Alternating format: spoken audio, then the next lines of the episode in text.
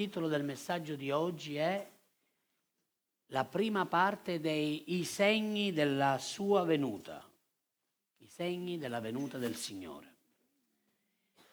Andiamo in Matteo 24, verso 3. Matteo 24, verso 3. Così oggi iniziamo una nuova serie, inizieremo a parlare un attimino dei segni che anticipano la venuta del Signore. Matteo 24, verso 3 dice, poi, mentre egli era seduto sul monte degli ulivi, i discepoli gli si accostarono in disparte, dicendo, Dici, maestro, quando avverranno queste cose? E quale sarà il segno della tua venuta e della fine dell'età presente? E Gesù rispondendo disse loro, guardate che nessuno vi seduca, poiché molti verranno nel mio nome dicendo io sono il Cristo, e ne sedurranno molti. Allora sentirete parlare di guerre e di rumori di guerre, ma guardate di non turbarvi, perché bisogna che tutte queste cose avvengano, ma non sarà ancora la fine. Infatti si solleverà popolo contro popolo, regno contro regno, e vi saranno carestie, pestilenze e terremoti in vari luoghi. Ma tutte queste cose saranno soltanto l'inizio delle doglie di parto. Allora vi sottoporranno ai supplizi e vi uccideranno. Sarete odiati da tutte le genti a causa del mio nome. Allora molti si scandalizzeranno, si tradiranno e si odieranno l'un l'altro. E sorgeranno molti falsi profeti e ne sedurranno molti. E perché l'iniquità sarà moltiplicata, l'amore di molti si raffredderà. Ma chi avrà perseverato fino alla fine sarà salvato. E questo Evangelo del Regno sarà predicato in tutto il mondo in testimonianza a tutte le genti.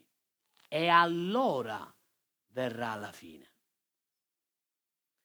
Ora guardate un attimo, Gesù sta con i suoi discepoli.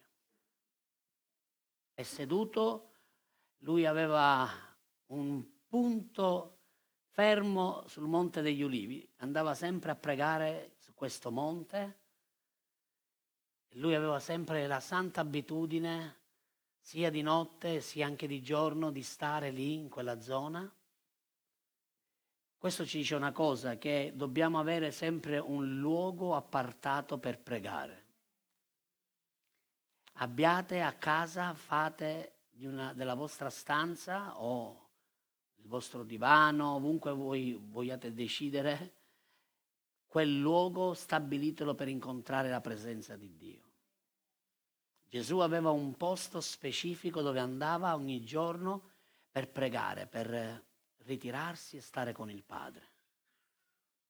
Quando voi farete questo, vi farò vedere che la presenza di Dio subito scenderà in quel luogo, sentirete subito la presenza di Dio. Appena voi consacrate quell'area della vostra casa al Signore, vedrete che lì la presenza di Dio scenderà in una maniera straordinaria.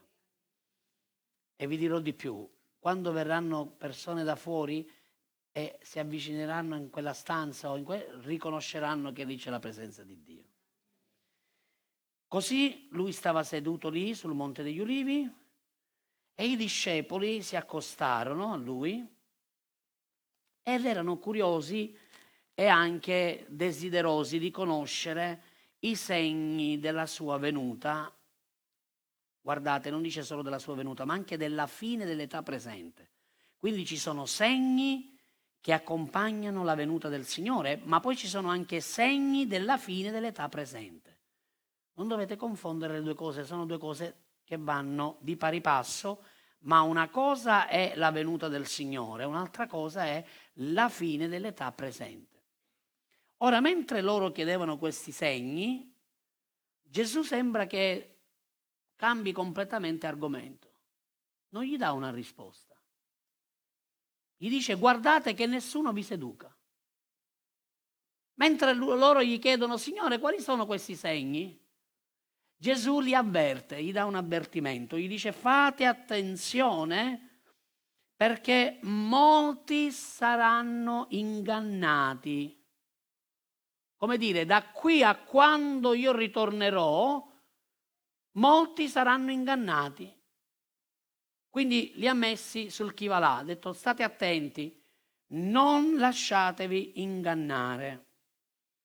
Ora, se voi andate a studiare la storia della Chiesa, sapete che ci sono stati nel corso della storia della Chiesa dei momenti dove ci sono state persone che hanno detto che il ritorno del Signore Gesù sarebbe accaduto in una tale data. Per esempio negli Stati Uniti d'America c'era nel 1844 c'era stato chi ha detto che Gesù sarebbe tornato. Siamo nel 2023 e Gesù ancora non è tornato. Questo per dirvi che cosa? Che a volte ci, ci possono essere persone che non parlano in accordo alla scrittura, o interpretano la scrittura in un modo errato e fanno dire alla scrittura quello che loro vogliono. Questo è l'inganno maggiore che Satana sa fare.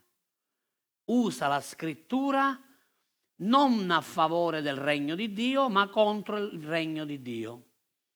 Allora, naturalmente ci fu una grande delusione quando è stato detto che Gesù doveva ritornare e poi non ritornò, Immaginate la delusione delle persone, tutti erano pronti alla parausia e invece non apparve nessuno. Così dobbiamo stare molto attenti e dobbiamo stare sintonizzati e chiedere al Signore sempre il discernimento per poter intendere i suoi tempi, perché per discernere il tempo di Dio ci vuole il discernimento di Dio. Amen. Ora, Gesù disse state attenti perché sedurranno. Lui sta parlando ai discepoli. Che nessuno vi inganni. Lui non sta parlando dell'inganno che la società vive. Non sta parlando alle persone che non lo conoscono, lui sta parlando ai suoi discepoli, cioè i discepoli possono correre il rischio di essere ingannati. Come dice nella stessa scrittura, ognuno di noi, anche se si sente forte, guardi bene di non cadere. Stiamo sempre attenti, stiamo sempre sintonizzati con la parola di Dio, con lo Spirito Santo e sempre con le autorità che vi aiuteranno e vi guideranno. Amen. Così Gesù dice ancora, guardate, accadranno catastrofi, ma queste non segneranno la fine, cioè questi segni sono soltanto l'inizio di quello che sta per veramente avvenire.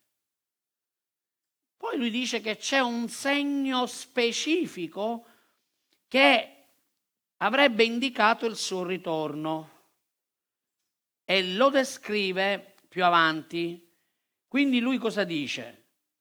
Tutte queste cose inizieranno ad accadere, catastrofi, pestilenze, guerre, rumori di guerre, popolo che sorgerà contro un altro popolo. Tutte queste cose però non sono la fine, non saranno la fine e nemmeno anticipano la mia venuta. Questo sta soltanto facendo in modo di far comprendere che la sua venuta si sta avvicinando. Ma il segno che accompagna il ritorno di Gesù e che lo distingue, che si distingue, è il fatto che l'Evangelo sarà predicato a tutte le genti. Così Gesù dice, prima della mia apparizione, tutte queste cose accadranno, ci saranno tutte queste cose che purtroppo non sono belle, perché il mondo ama più il peccato che il Signore, e tutte queste cose stanno accadendo non perché Dio è cattivo, non perché Dio ha perso il controllo delle cose, ma tutte queste cose stanno accadendo a motivo del peccato che è nella vita dell'uomo, perché il peccato produce la morte, ma Dio è venuto a portare vita attraverso il suo unigenito figlio Gesù Cristo e chiunque crederà in lui avrà la vita eterna. Così Gesù descrive tutte queste calamità come l'inizio del dolore, delle doglie di parto, l'inizio. Immaginate quello che accadrà dopo. Questo è solo l'inizio delle cose che stanno accadendo e che dobbiamo aspettarci che avverranno purtroppo. Guerre, carestie, terremoti, terremoti che si stanno sempre di più evidenziando e si stanno sempre più manifestando in diversi luoghi vulcani che iniziano di nuovo a esplodere, a, a fare in modo che appunto avvengano anche terremoti, perché poi quando un vulcano si risveglia la terra trema e tutto quello accade, no? E diventeranno sempre più frequenti e sempre più intensi, perché la terra si starà sistemando, si starà riordinando, ci sarà un assestamento e la terra stessa sta tremando perché Gesù appunto sta per ritornare. Ora, quando dice questo è solo l'inizio, significa che Gesù vuole mettere sugli, sugli attenti i discepoli. Come dire, non, non, cadete, non abbiate paura, non entrate nel panico appena vedrete accadere queste cose, ma riconoscetele come un segnale che è l'inizio delle doglie di parto. L'inizio delle doglie di parto non sono le doglie di parto. Quando una donna sta per partorire, lei inizia a sentire qualcosa, ma poi quando arrivano le doglie, quelli sì che sono vero dolori. E così alla stessa maniera queste afflizioni accadranno, succederanno. Dobbiamo aprire i nostri occhi spirituali e intendere che i tempi stanno anticipando la venuta del Signore. E per questo la Chiesa sempre di più deve ancora testimoniare della grazia di Dio, dell'amore di Dio e della salvezza che si ha per mezzo di Gesù Cristo. Amen? Così, guardate, dice anche Gesù, vi tradiranno, vi inganneranno e vi porteranno a essere anche a cadere nel supplizio, cioè ci saranno persone che inizieranno a perseguitare la Chiesa, inizieranno a perseguitare i discepoli. Gesù sta parlando sempre ai discepoli. Quindi quando ti perseguitano, gioisci, perché sai che vuol dire che Gesù sta ritornando. E più queste cose arriveranno intense, questo significa che dobbiamo purtroppo aspettarci che molti non ci crederanno, molti inizieranno ad, ad odiarci. A volte le persone ci odiano, non sanno nemmeno perché ci odiano. Dice, ma io alla fine, ma perché ce l'ho con lui? Ma che mi ha fatto? Però è lo spirito di questo mondo. La gente ci odia perché Satana ci odia. Lui ci odia e per come lo Spirito Santo si muove e si muove attraverso le persone, i suoi figli, i suoi santi, così anche Satana purtroppo influenza persone e queste persone poi odiano la Chiesa, odiano i figli di Dio. Ma voi non state in panico, non entrate nella paura, abbiate tutto tranquilli, tutto sotto controllo. Perché? Perché questo vuol dire che Gesù sta per arrivare. Lui, la sua venuta è molto vicina. Amen. Così dice Gesù anche, guardate, sorgeranno molti falsi profeti e inganneranno molti. Sapete che ci sono state persone che si sono autoproclamate Gesù Cristo sulla terra? In America questo è accaduto, anche nell'India, persone che dicevano di essere il Messia e che hanno sedotto tantissimi migliaia e migliaia e migliaia di seguaci ma noi sappiamo che quando lui ritornerà alla medesima maniera, come abbiamo studiato domenica scorsa, lui ritornerà, cioè dal cielo. E i nostri occhi lo vedranno perché lui rispunterà e apparirà. Amen. Dice ne inganneranno molti, guardate, non inganneranno pochi, molti. Guardate, Gesù ci sta avvisando, fai in modo che in questi molti non ci sia pure tu. Perché lo spirito dell'apostasia e lo spirito della menzogna è quello che si sta muovendo. E lo spirito dell'apostasia ha un obiettivo, farti, naufra- fare, farti fare un naufragio nella fede. Amen? Allora tu rimani fermo, mi raccomando. Qua quando dice ingannerà molti, guardate, dice, la parola originale significa li renderà tristi in modo tale da sviarli. Guardate la profondità di questa parola. Li renderà tristi in modo tale da sviarli. Quindi Satana cosa farà prima? Va dai discepoli, li ferisce, li renderà tristi e poi li porterà piano piano via. Infatti tutte le persone che poi vanno via, come se ne vanno? Felici che se ne vanno via? No, se ne vanno tutti amareggiati, che stanno male, che sono rattristati, pieni di dolore, quando invece c'è bisogno soltanto di chiedersi perdono e di amarsi e di continuare ad andare avanti. Amen. Così ricordiamoci che il re ha detto che sarebbe stato così e sarà così purtroppo. Occhi aperti, e cuore sempre pieno di amore verso gli altri. Amen. L'illegalità abbonderà. Dice l'iniquità moltiplicherà e l'amore dei molti si raffredderà. Guardate Gesù cosa ha detto. L'illegalità, l'iniquità e l'illegalità, cioè tutto ciò che è illegale, sta crescendo. Il bene viene chiamato male e il male viene chiamato bene. Oggi tu fai una cosa che è buona e molti dicono, ah ma non è buona questa, ma che ci fa? Ma siamo nel 2023, ormai ci siamo quasi. Ma Gesù invece lo ha detto prima, dice l'iniquità moltiplicherà. E prima che Gesù ritornerà, purtroppo tante persone della società saranno sempre peggiori. Ricordatevi, un credente o può migliorare o può peggiorare. I cristiani non sono mai fermi. O vanno avanti o vanno indietro. Se dovessimo fare oggi un, una chiusura de, di questo anno, come definiresti la tua vita di quest'anno? Sei cresciuta nel Signore? Sei cresciuto o invece sei andato indietro?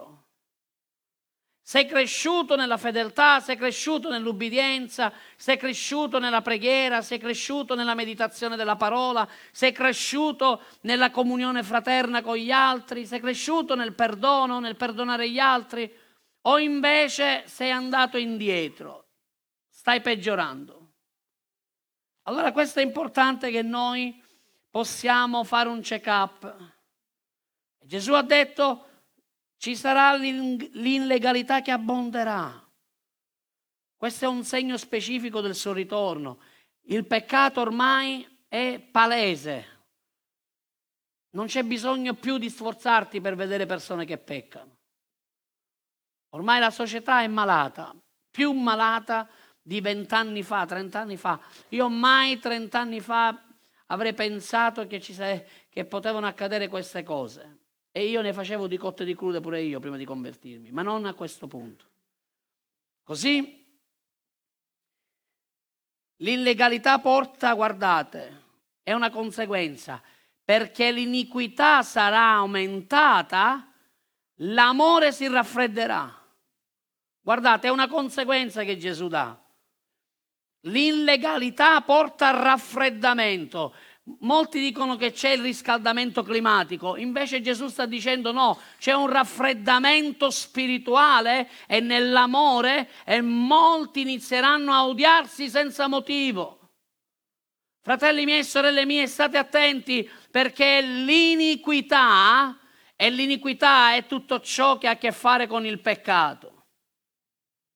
Mercoledì, quando insegnava il risveglio della fede, ho descritto anche il peccato. Molti pensano che il peccato sia uccidere, rubare, fare grosse cose. No, l'iniquità, il peccato è anche quando tu parli male di qualcuno alle spalle di qualcuno. Quando tu parli male di qualcuno, devi chiedere perdono al Signore.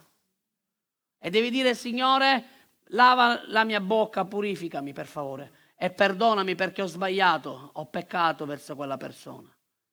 Amen, siete qui cari?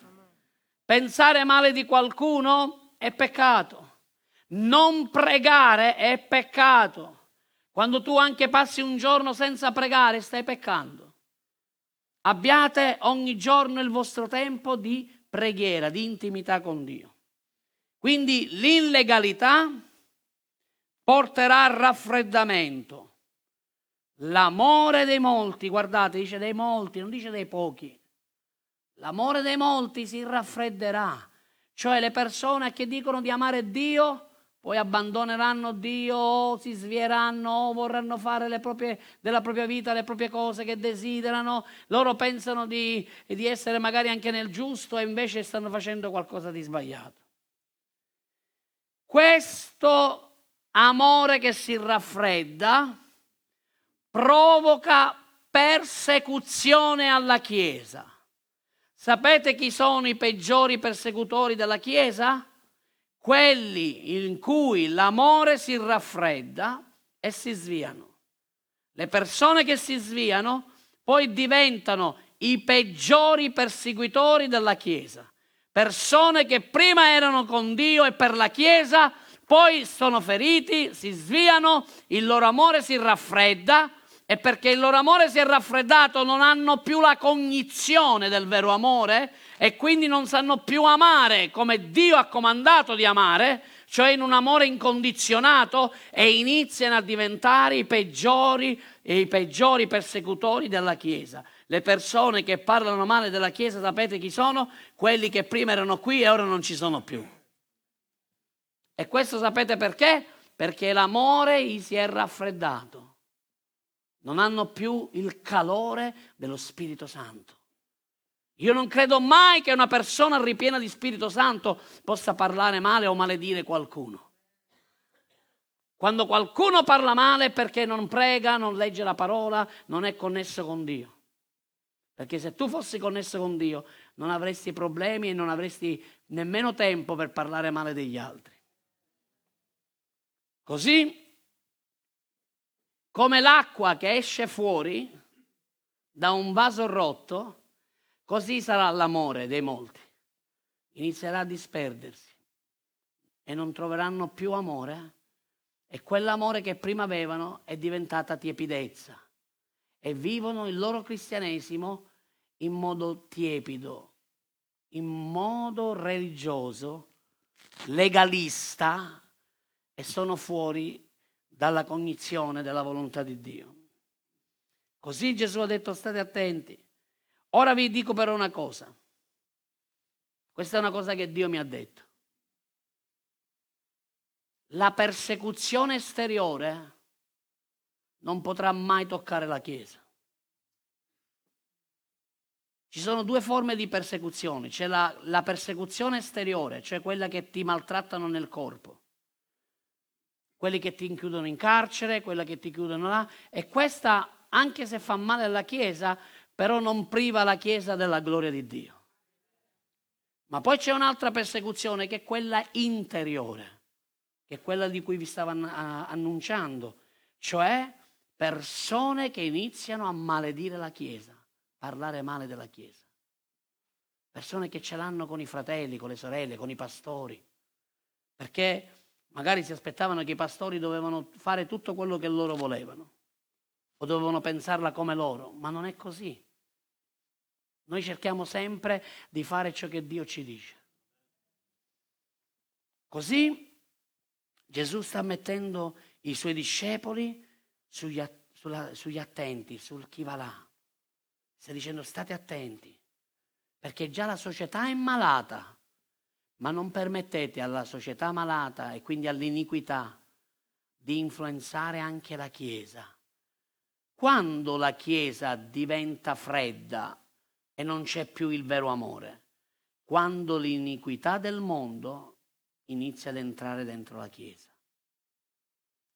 Quando l'iniquità, quando i pensieri iniqui, il parlare iniquo, i desideri iniqui, le azioni inique inizia nell'entrare dentro la Chiesa, ecco che la Chiesa inizia a vivere raffreddata spiritualmente. Così dobbiamo stare molto attenti. E vi dico una cosa, purtroppo Gesù ha detto che tutte queste cose accadranno. Tu devi pregare che Dio ti protegga e che Dio protegga la Chiesa. Ma non puoi pregare che questo non accada.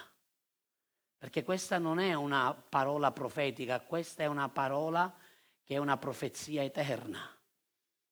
La profezia eterna si adempie la parola profetica può essere cambiata o positivamente o negativamente in base alla fede delle persone. Apocalisse 14, verso 6, verso 7, guardate cosa dice. Apocalisse 14, verso 6 e verso 7. Guardate. Poi vidi un altro angelo che volava in mezzo al cielo, recante il Vangelo eterno per annunziarlo a quelli che abitano sulla terra, a ogni nazione, tribù, lingua e popolo. Questo è quello che la Chiesa deve fare. Se la Chiesa è impegnata ad annunciare il Vangelo del Regno, allora l'iniquità non avrà spazio per entrare e l'amore continuerà come un fuoco a consumarsi, a bruciare davanti alla presenza di Dio. Siete qui, cari? Amen. Ora andiamo in 1 Pietro 4:12. 1 Pietro 4:12 fino al verso 19. Pietro avverte i suoi figli spirituali dice, carissimi, non vi stupite per l'incendio che divampa in mezzo a voi per provarvi come se accadesse qualcosa di strano. Anzi, rallegratevi in quanto partecipate alle sofferenze di Cristo, perché al momento anche della rivelazione della sua gloria possiate rallegrarvi ed esultare. Se siete insultati per il nome di Cristo, beati voi, perché lo Spirito della gloria, lo Spirito di Dio riposa su di voi. Quanto volete vedere la gloria? Allora fate in modo che gli altri vi possano perseguitare, e possano insultarvi per il, per il nome di Gesù. Amen. Quando gli altri vi insultano e parlano male su di voi, mentre loro vi maledicono, sapete cosa fa? Lo Spirito della gloria scende su di te. Amen. Alleluia. Quindi loro diventano sempre più accaniti e parlano male di te. Ma mentre loro parlano male di te e tu non ti difendi, succede questo, che lo Spirito della gloria scende su di te. Alleluia. Se sei perseguitato per Gesù, dai un gloria a Dio. Amen. Sei beato. Gesù l'ha detto e Pietro lo ha confermato. Quindi poi dice, nessuno di voi abbia a soffrire come omicidia o ladro o malfattore o perché si immischi nei fatti altrui. Ma se uno soffre come cristiano, non se ne vergogni, anzi glorifichi Dio portando questo nome. Qui Pietro ti sta dicendo stai attento per cosa soffri. Se soffri perché la tua vita è disordinata e fai ancora dei peccati, allora non sei tanto intelligente. Ma se invece tu soffri a motivo del Vangelo, allora questo porta onore al Signore e questo dà gloria a Dio. Amen. Che molti dicono, ah pastore, ma in casa mia fanno questo, fanno quell'altro. Sì, però poi tu come reagisci? Come ti muovi a casa tua? Perché dai modo a loro sempre di più di parlare male o invece loro poi parlano male perché tu ti comporti male? Poi qui naturalmente Pietro sta dicendo addirittura come omicidio, ladro, malfattore o altrimenti la, la parola originale perché si mischia, sapete che cos'è questo? Sono i ficcanaso. Chi di casa hanno a mascare sempre a tutti i squis. Dice aspetta, aspetta, ho sentito questa cosa, com'è sto fatto? Me lo fai sapere pure a me. Che cos'è che è accaduto? Che cos'è che è successo? Che cos'è che ha detto? State attenti ai ficcanasi, quelli che vogliono sapere sempre tutte cose perché poi devono dire la loro. Essere ficcanaso è peccato davanti a Dio. Amen?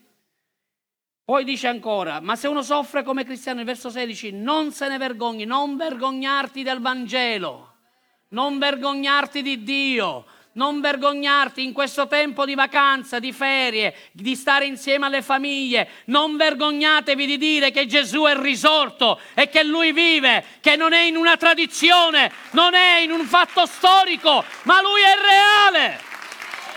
Non vergognatevi. Infatti dice è giunto il tempo, guardate, ora occhi aperti e qua orecchie pronte il cui giudizio deve cominciare dalla casa di Dio. Dove inizia il giudizio? Mamma mia. E se comincia prima da noi, quale sarà la fine di quelli che non ubbidiscono al Vangelo di Dio? E se il giusto è salvato a stento, dove finiranno l'empio e il peccatore? Perciò anche quelli che soffrono secondo la volontà di Dio affidino sempre le proprie anime al fedele creatore, facendo il bene. Siete qui, cari? Questa parola è per te, dillo, questa parola è per me.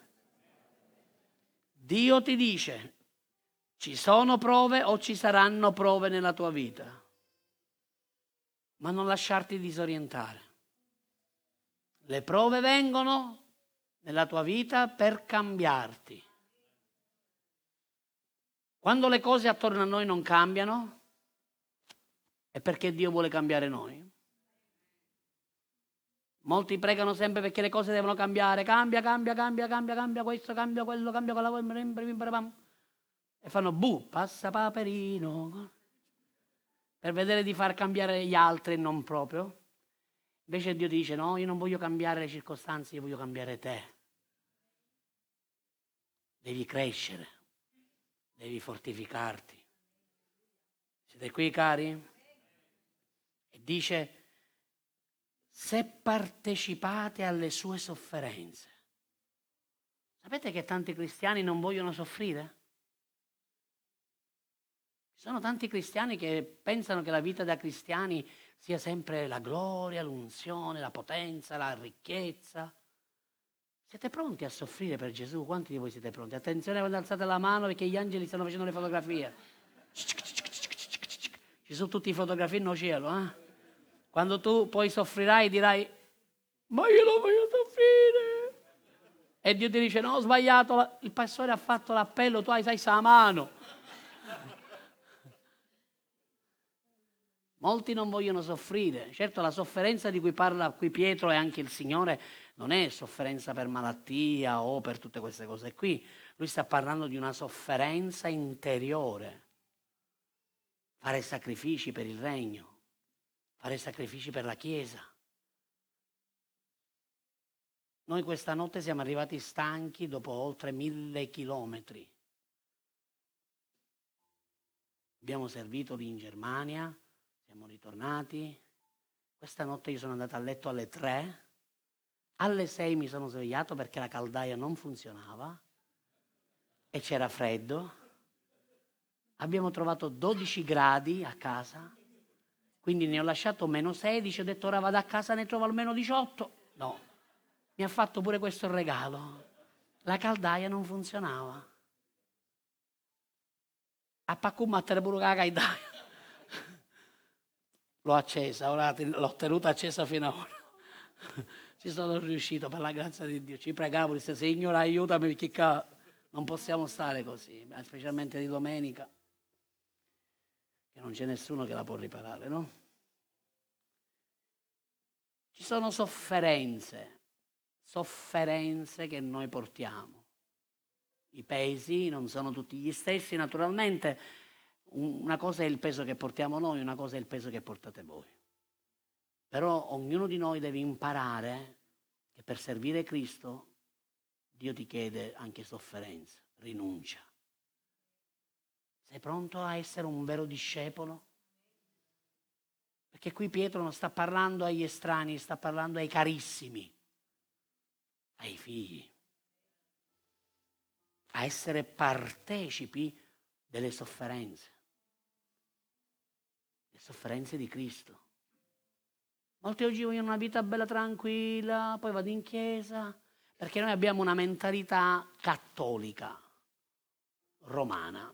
Bene, ma a chiesa ne assattiamo, un culto, mi sento la parola, alleluia, amen, pace a tutti, Dio vi benedica. No, la chiesa va vissuta.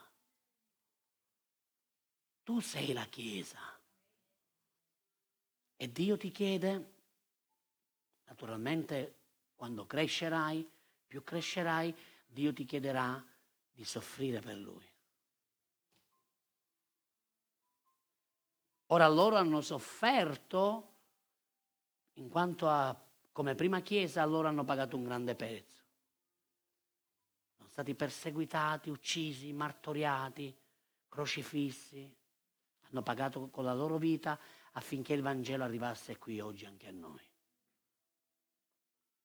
Però è anche vero che oggi la Chiesa dice no, loro hanno sofferto, noi non dobbiamo soffrire. No, noi siamo chiamati anche noi a portare il peso della sofferenza. Se tu vuoi vedere il peso della gloria, devi sapere che devi portare il peso della sofferenza. Non puoi desiderare il peso della gloria senza avere il peso della sofferenza. Non dobbiamo negarci alla sofferenza. Molti appena vedono che qualcosa è, dicono no, chi mi fa stare male, no, no, non ci vai. Meglio di no. Ora faccio una battuta. Il pastore chiede i soldi per il nuovo locale. Mi fa soffrire il portafoglio. Dice no, no, no, sei piccolo su di me, io, io voglio a travagliare. Anche questa è sofferenza, che tu prendi dei tuoi soldini e li dedichi al Signore. Dici, Signore, non, non per me, per te. Perché è il tuo operato, è il tuo scopo, è il tuo proposito. Amen. Non fate come dice sempre l'Apostolo Lirio, sono chi che sono convertiti a metà. Dice quando si battezzano, si battezzano tutti tranne la parte del portafoglio. Quella gli rimane con l'impermeabile, non si ci bagna hanno la, la, la toppa messa qua. No, quando scendi sulle acque stai dicendo io sono tutto un discepolo di Gesù. Non a metà, non un quarto, non tre quarti. Tutto, tutta la mia vita è sua.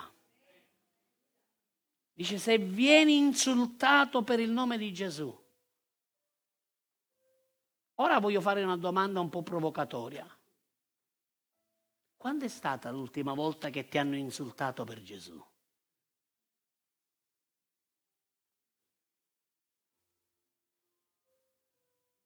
Perché se tu mai annunci Gesù, mai verrai insultato. Se tu al lavoro non dici di essere un credente e di essere un cristiano, stai tranquillo che mai nessuno ti inquieterà e ti disturberà. Ma quando è stata l'ultima volta che ti hanno insultato perché? Perché sei un cristiano.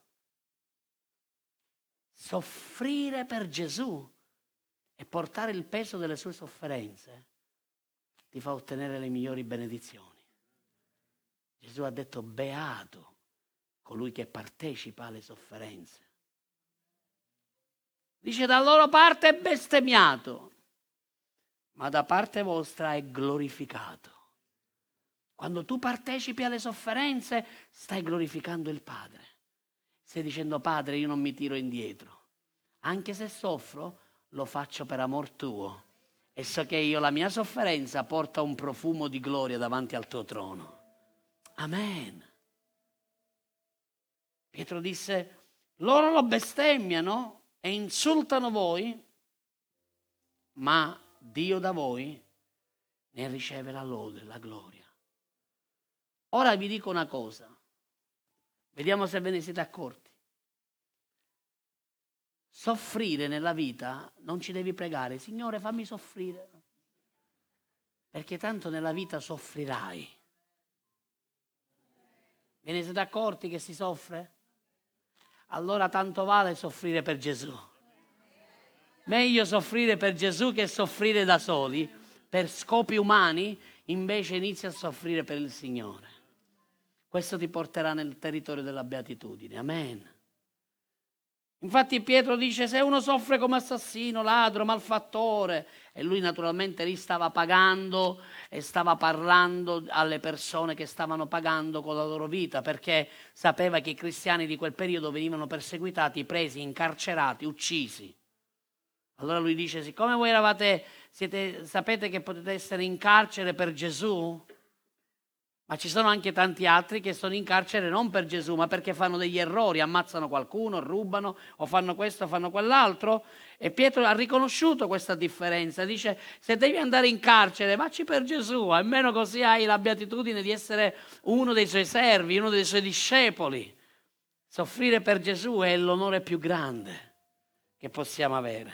Infatti dice, non si vergogni di tale sofferenza. Non c'è nulla da vergognarsi. Il mondo disprezza